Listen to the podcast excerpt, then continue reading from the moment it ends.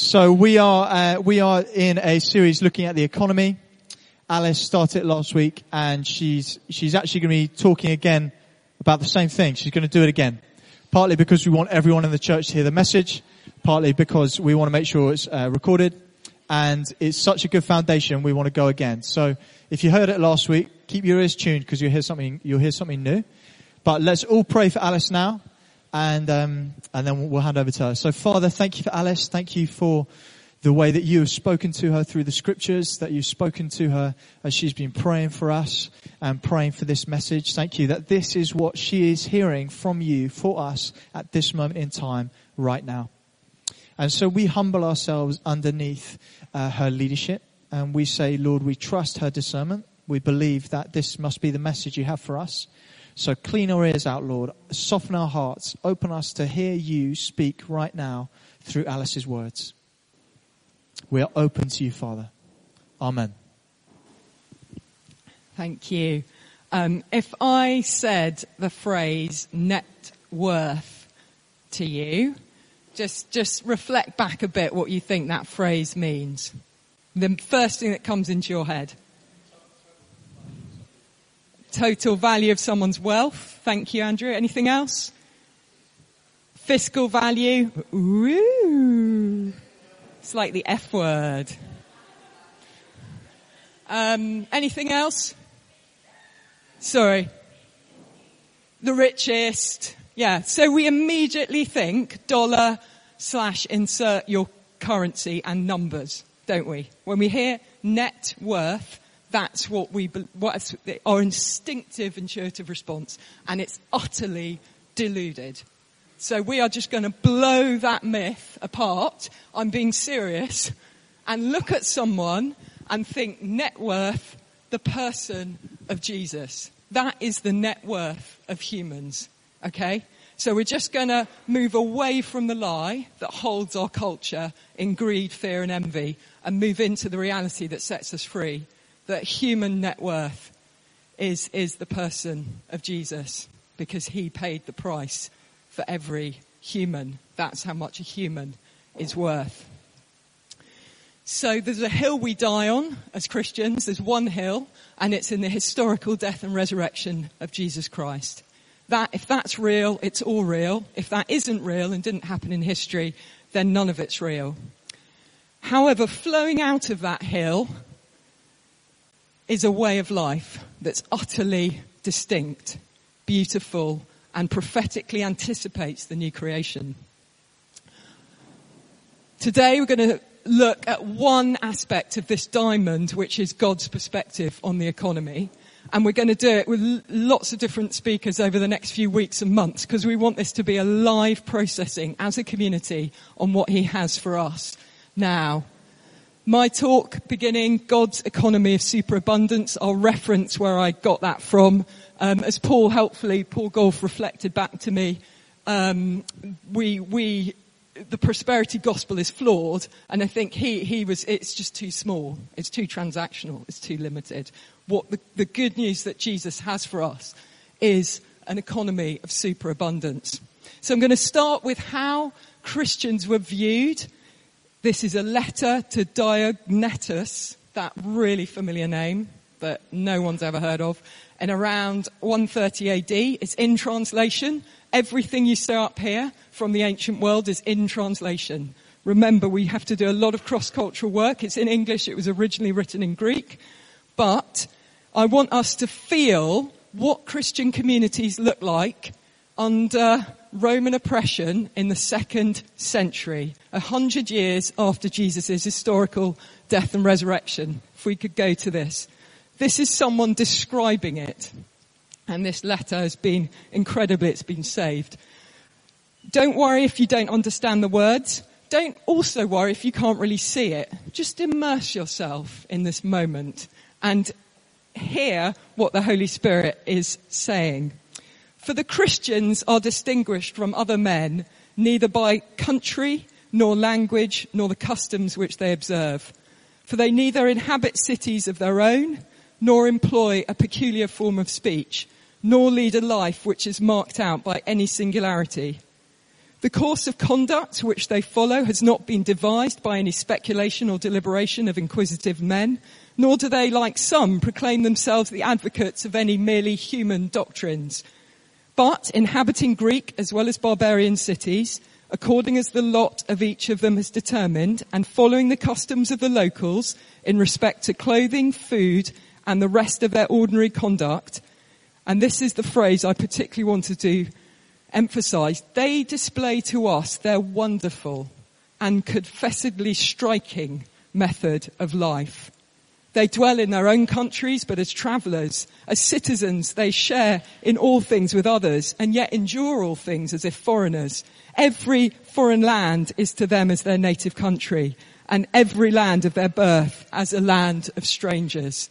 They marry as do all others. They beget children, but they do not destroy their offspring. They have a common table, but not a common bed. They are in the flesh, but they do not live after the flesh. They pass their days on earth, but they're citizens of heaven. They obey the prescribed laws and at the same time surpass the laws by their lives. They love all men and are persecuted by all. They are unknown and condemned. They are put to death and restored to life. They are poor yet they make many rich. They lack in all things, and yet abound in all. This is an observation of Christian communities in the Greco-Roman context in the first and second century. Christian communities are designed to be pockets of heaven on earth, to reveal the reality that God is real, He's loving, He's good, and it, for the sake of this talk, He is overwhelmingly, unlimitedly abundantly generous. He is just constantly overflowing in generosity towards all creation. Every day, the reason any of us can get up in the morning is He has graciously given us life. He's kept us alive and He continues to give us life. He continues to sustain the life in this planet, this beautiful planet Earth. He sustains the cosmos. He is life and he is abundantly, recklessly generous with that life to all people all the time. He has no other way of reading humanity apart from through the lens of abundant generosity. The economy is everywhere in the news at the moment, and this week, for those of us who are interested in politics, I'm a politics junkie, um, there was a mini autumn bill statement which, which looked to specifically um, how the government is navigating the economy in our season. And so you can see it everywhere. Obviously, most people don't probably read papers anymore, but it just didn't look quite the same. So just put like smartphones up there in a row. Um, the economy dominates the news. Headlines as factors such as the pandemic and war contribute to a cost of living crisis, as it's been called in the UK currently. And it's really, really important to name where we are at emotionally, psychologically with this personally as followers of Jesus. Some of us might be thinking of our energy and food bills.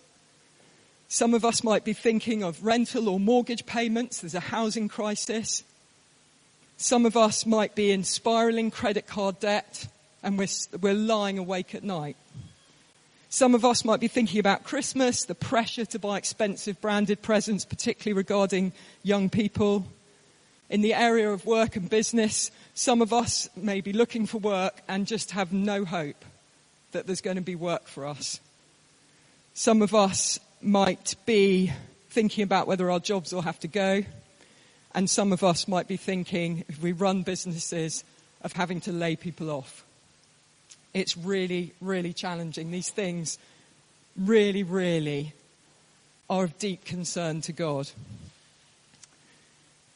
What I absolutely love about God is despite and in the midst of his abundant generosity to us, he is so merciful to where we are at in our own anxiety.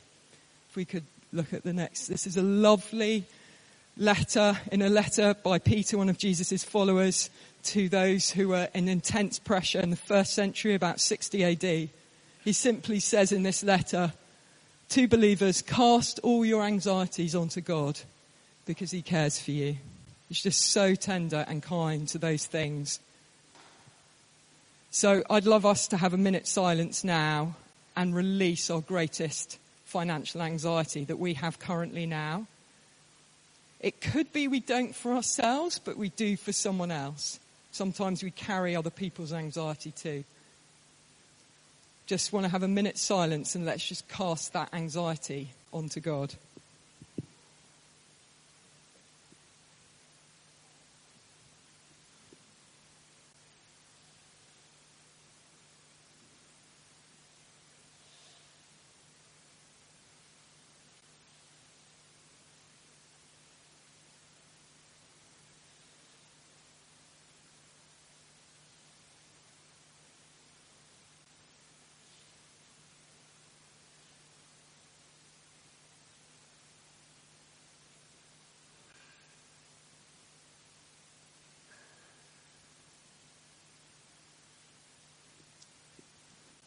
I'm sure we're all aware that we read the world through lenses. We all have lenses.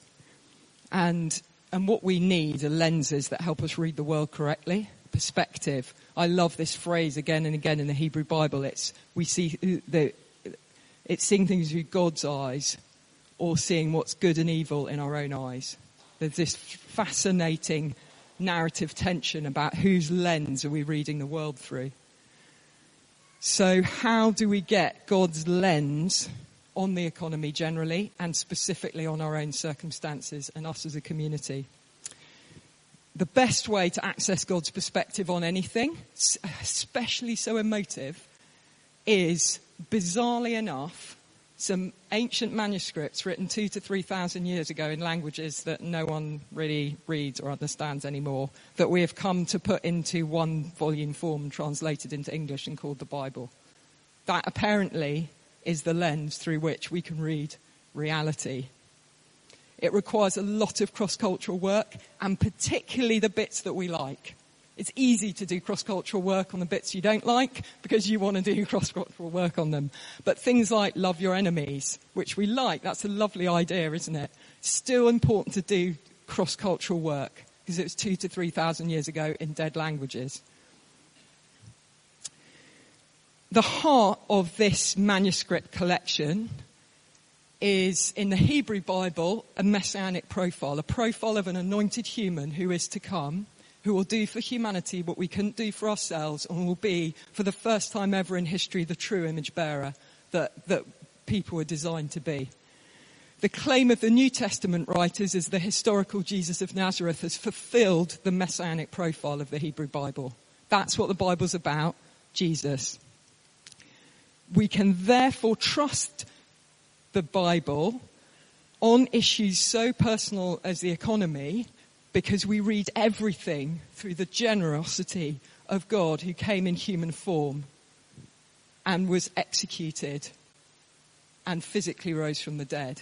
We read everything through the lens of the atonement, the death and resurrection of Jesus through Jesus. That's reality. He says, I'm the way, the truth and the life. And truth and reality are the same things. We can claim we're post-truth, but we're never post-reality biblically they're the same thing. He says, I am reality. He's the lens through which we understand reality.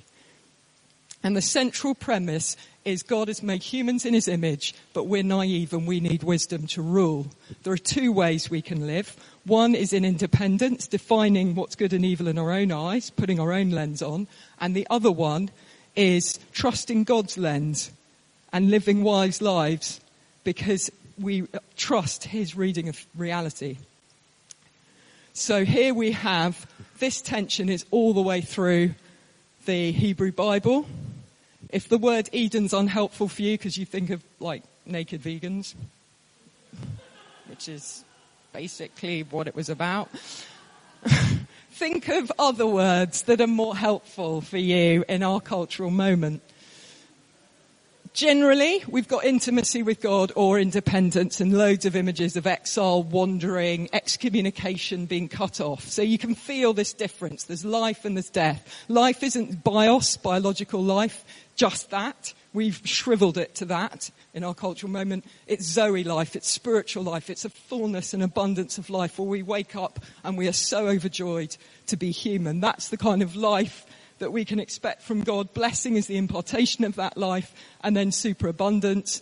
Or there's a way we can live as humans where we're biologically alive, but actually we're in existential anguish. It, we're desolate, we're lonely, we have this experience of exile, curses the impartation of death and so on. So you have this, this tension. On the brink of the promised land, Jesus, uh, God instructs a leader called Moses to recover again the way to access life, a new Eden, a new promised land for the people of God, having repeatedly left invitations up until that point. And he puts in it systems that regulate the economy such that he re- reveals his vision east of Eden, where we are now, that there is to be no personal or systemic poverty. I think it's really important we understand this because otherwise we settle for it and justify why it's there. Right at the heart of these instructions, this Torah, he puts systems in place because the ideal is superabundance. But that is actually reality as well. So this is one system he puts in place, the year for cancelling debts. At the end of every seven years, you must cancel debts. This is how it is to be done. Every creditor shall cancel any loan they have made to a fellow Israelite. They shall not require payment from anyone among their own people because the Lord's time for cancelling debts has been proclaimed. You must cancel any debt your fellow Israelite owes you. And this I've put in bold. There need be no poor people among you. There is to be no poverty among you. There shouldn't be any poverty. Those are different ways of saying that same phrase. For in the land the Lord your God is giving you to possess as your inheritance, he will richly bless you. If only you will fully obey the Lord your God and are careful to follow all these commands I'm giving you today, for the Lord your God will bless you as he has promised, and you will lend to many nations, but will borrow from none. You will rule over many nations, but none will rule over you. God wanted to show off a new image bearer the nation, ancient Israelites, who would show the world what God is like, that God is real and there is to be superabundance in every area of life. And in this case, specifically in the area of finances, there was to be no poverty. Everyone was to be blessed and overflowing and marked by generosity. The end of this covenant document, Deuteronomy, the fifth scroll in the first five, he gives what was common in ancient Near Eastern covenant treaties clear consequences for obeying or violating the covenant treaty. See, I set before you today life and prosperity, death and destruction. If we go back to other slide, it's a lovely image, the one before. Just think, yeah, this is it. There's, that's what he, this is Moses finishes this document with this, I, quoting, if you like, God's words. See, I set before you today life and prosperity, death and destruction. For I command you today to love the Lord your God, to walk in obedience to him and keep his commands, decrees and laws. Then you will live and increase and the Lord your God will bless you in the land you're entering to possess. Again, there's a but, there's always a choice. It's fully consenting humanity's relationship with God.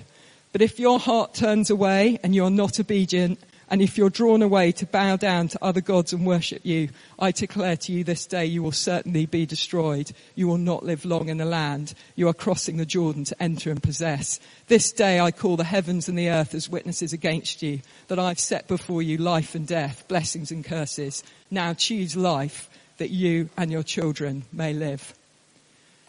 Tragically, they go into the land, but the, the, this cycle of the human condition continues. Worship God, blessed, take the blessings, turn away from God, worship other gods, cry out for help and a deliverer, come back to worshipping God again and again and again. This yearning, this desire for Eden, and then actually ultimately a resistance and, and personal idol- and corporate idolatry, leading finally to the, that outcome on that other slide.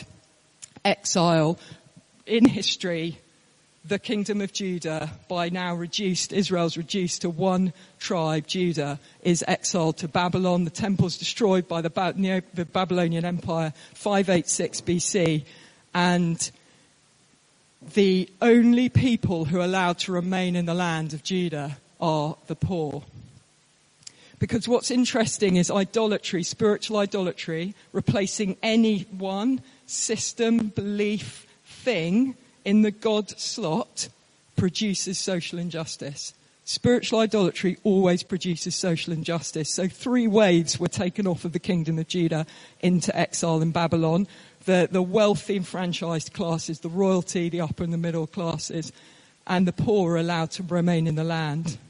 Because God says, if you don't represent me and allow everyone to prosper, I'll take the king away.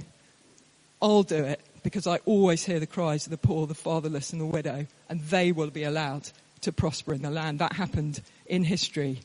The top echelons were taken, the minority whose spiritual idolatry resulted in the oppression of the poor, they were taken out and the poor allowed to remain even when they returned, there was still this sense we're in exile because we're subject to dominant empires. By now, Persia, and then there was Greek influence, and then Roman oppression by the first century. But devout Jews across the diaspora were still believing for an anointed human, a Messiah. The Hebrew Bible by now had come together, and there was this clear portrait that there was a human who was to come, who would do for humanity, as I've said, what they couldn't do for themselves, who would be the image bearer, who in his suffering would deliver Israel and humanity from their transgressions and bring them through to the abundant life that he always wanted humanity to experience. And the New Testament authors claim, and I believe it's true, that the historical Jesus of Nazareth fulfilled that profile. He was the image and is of the invisible God. And in him we can recover our true humanity and host heaven on earth as we anticipate the new creation, which he achieved through a physical resurrection from the dead. Before we get to his teachings, which is the nub of it, he, we follow him, we follow his teachings, we trust him.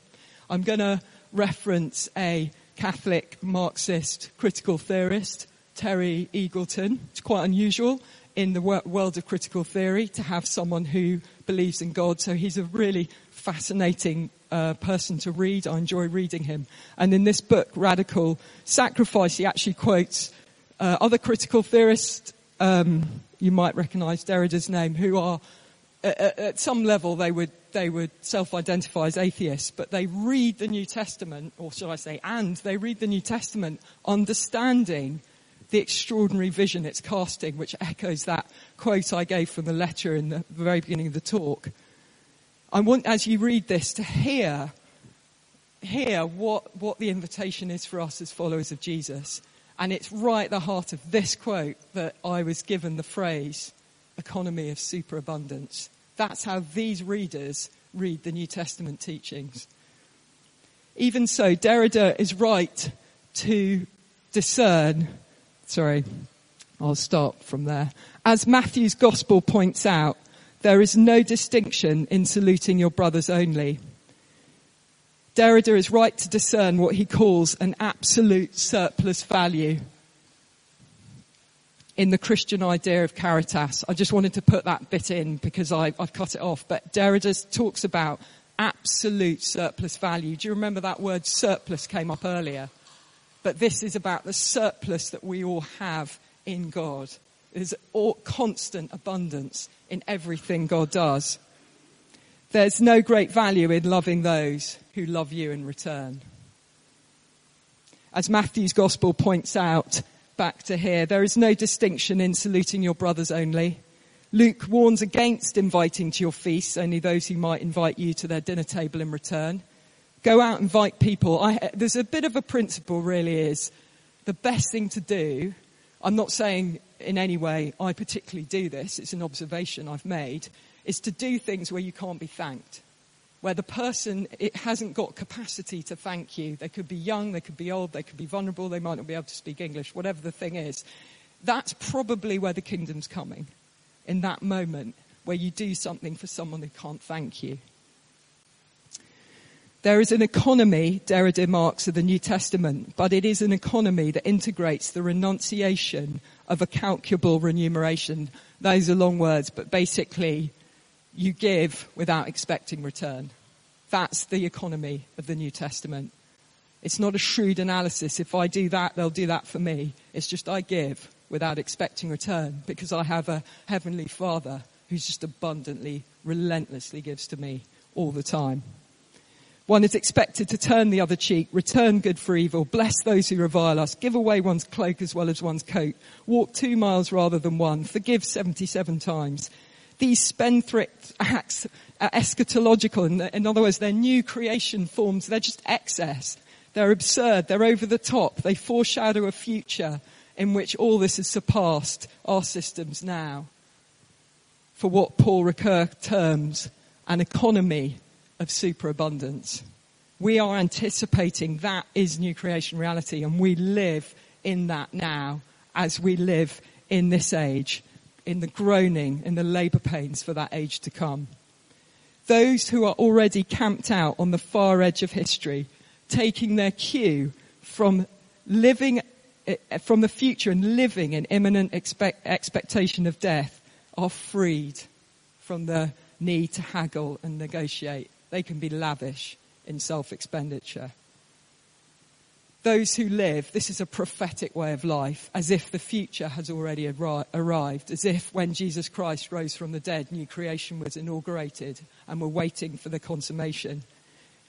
In our, he puts it here, I'm taking it out.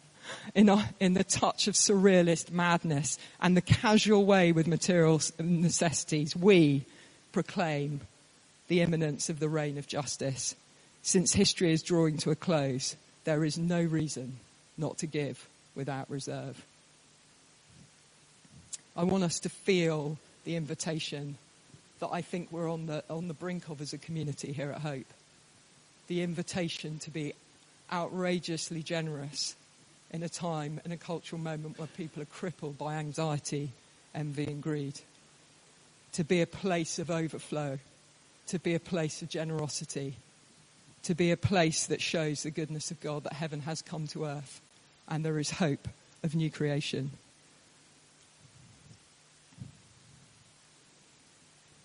Let's look at how Jesus encourages us to live. This is, I've, I've just amalgamated some, some of his teachings from Matthew, from Luke, put in a little bit from Paul at the end. We're going to be looking at this diamond of God's perspective on the economy from loads of different perspectives. So this is just so brief. When you give to the needy, don't announce it with trumpets, as the hypocrites do in the synagogues and on the streets to be honored by others. Truly I tell you, they have received their reward in full. But when you give to the needy, don't let your left hand know what your right hand is doing, so that your giving may be in secret. Then your Father, who does what is done in secret, who sees what is done in secret, will reward you.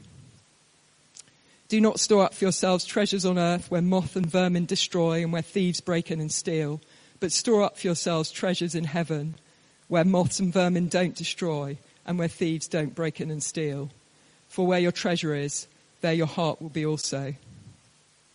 No one can serve two masters. Either you will hate the one and love the other, or you will be devoted to the one and despise the other. You cannot serve both God and money. Therefore I tell you, don't worry about your life, what you will eat or drink, or about your body, what you will wear. Is not life more than food and the body more than clothes? Look at the birds of the air. They do not sow or reap or store away in barns, and yet your heavenly Father feeds them. Are you not much more valuable than they? So don't worry, saying, What shall we eat? Or what shall we drink? Or what shall we wear? For the pagans, those are people who don't know God's love. Run after all these things, and your heavenly Father knows that you need them. But seek first his kingdom and his righteousness and all these things will be given to you as well. That, if I had to say a mantra for my life, the thing that's gripped me and guides me is that teaching. Seek first his kingdom and his righteousness, and all these things will be given to you as well. Therefore, do not worry about tomorrow, for tomorrow will worry about itself. Each day has enough trouble of its own. And then from Luke, he, Jesus is quoted as saying, give and it will be given to you. Good measure pressed down, shaken together and running over will be poured into your lap. For with the measure you use, it will be measured to you. Just blows apart materialism in that, in this phrase. Life does not consist in the abundance of one's possessions.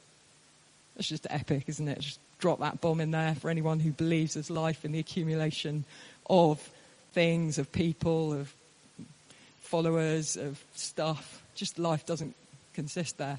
We will never access the abundant life if that's our, if that's our mentality, if that's the lie we believe. Don't be afraid, little flock, for your Father has been pleased to give you the kingdom. It's really important you understand this is a minority of minorities God is speak, Jesus is speaking to. He's not speaking to the privileged elite in Greco-Roman world. He's speaking to Jewish people under Roman oppression, and more than that, Jewish people who are thinking Jesus is the Messiah. And he says to them, you are powerful. He says to the widow, you're powerful, you can give. He says to all of us, don't be afraid. You've been given the entire kingdom. Your father has been pleased to give you the kingdom. That's probably a very British way of saying it. Delighted to give you the kingdom. Sell your possessions and give to the poor. Provide purses for yourself that will not wear out. A treasure in heaven that will never fail. For where where no thief comes and near and no moth destroys, for where your treasure is, there your heart will be also. And then this is Paul doing some application work. We'll do a bit more application in Acts and Paul's letters. So this is just a little, a little quote from him because I couldn't resist it. Remember this, whoever sows sparingly will also reap sparingly, and whoever sows generously will also reap generously. God loves a hilarious giver, and I said last week, it's actually cheerful, but in the message version it's hilarious, and I think that's, that's, ha- uh, that's a verse I live by as well the hilarity of God's generosity because it tramples on the myths of consumerism and materialism and values people as they're supposed to be. And there's just an unbelievable joy in seeing the world as it really is like that. Forget the reward that people give you. The reward that comes from within when we read reality correctly is it's hilarious that God tells people, minorities of minorities, you can give because actually you're actually in charge. You've been given the kingdom. You have authority to rule, and I'm recovering it through you. And God is able, hear the words of abundance in Paul's language here. God is able to bless you abundantly so that in all things, having all that you need, you will abound in every good work. There's so many superlatives there. We go to the next slide? So basically I talked about there's a God slot, for want of a very, that's really poor word choice. And we're all basically craving identity, provision and protection. That's just like we need it. And there's a slot that we put people or things or identities or ideologies up there to deliver protection, provision and identity. That will always lead to exile, death, destruction, even if it looks seductive and compelling at the time, which it always does. Otherwise, we wouldn't fall for it. It never looks stupid. It always looks incredible. It always looks shiny. What we have to do as Christians is go to our own Gethsemanes and say, not my will, but yours be done. Actually, you are in that. You are that space. I go to you for protection, provision and identity and confident that the abundant overflow of life everlasting will flow from that place. That's a repentance. It's a metanoia. It's a change of mindset. Who's there? Actually, not in our lip confession, not what we say, but in our heart. Who's delivering us identity, provision and protection or what? What is or who is the source of that? And that needs to be something we wrestle. It's the deepest, most painful and excruciating and real and human wrestle we'll ever have is who's in that place. Who's in that place. Knowing that after the death comes the resurrection. If God's in that place, we move into abundance. So I'm going to sum up Jesus' teachings now. Give in secret. Worship and serve God only prioritize God's kingdom interests over our own interests in our spending and saving habits, sell our possessions and give to the poor. That wasn't to someone who had a stronghold with money. Oh, they, those poor people over there. It was the little flock. Do you remember? He says, don't be afraid, little flock. Sell your possessions and give to the poor. And then give hilariously. So God's perspective on, on the economy is He is the only and endless source of abundant human and all forms of provision. He is it. He is an overflowing cup that will never ever run dry. A provision, of supply, of goodness, of abundance, of thoughtfulness, of care, of giving us exactly what we need, of knowing us, of intimacy. It runs on, He runs on, and on, and on. When we enter into that, when we trust that, we enter into that way of life. When we resist that, He still is kind and gracious and relentlessly pursues us all our days, but will respect us. He will give us that space and respect our withholding. And we will find internally desolation and exile and existential anguish.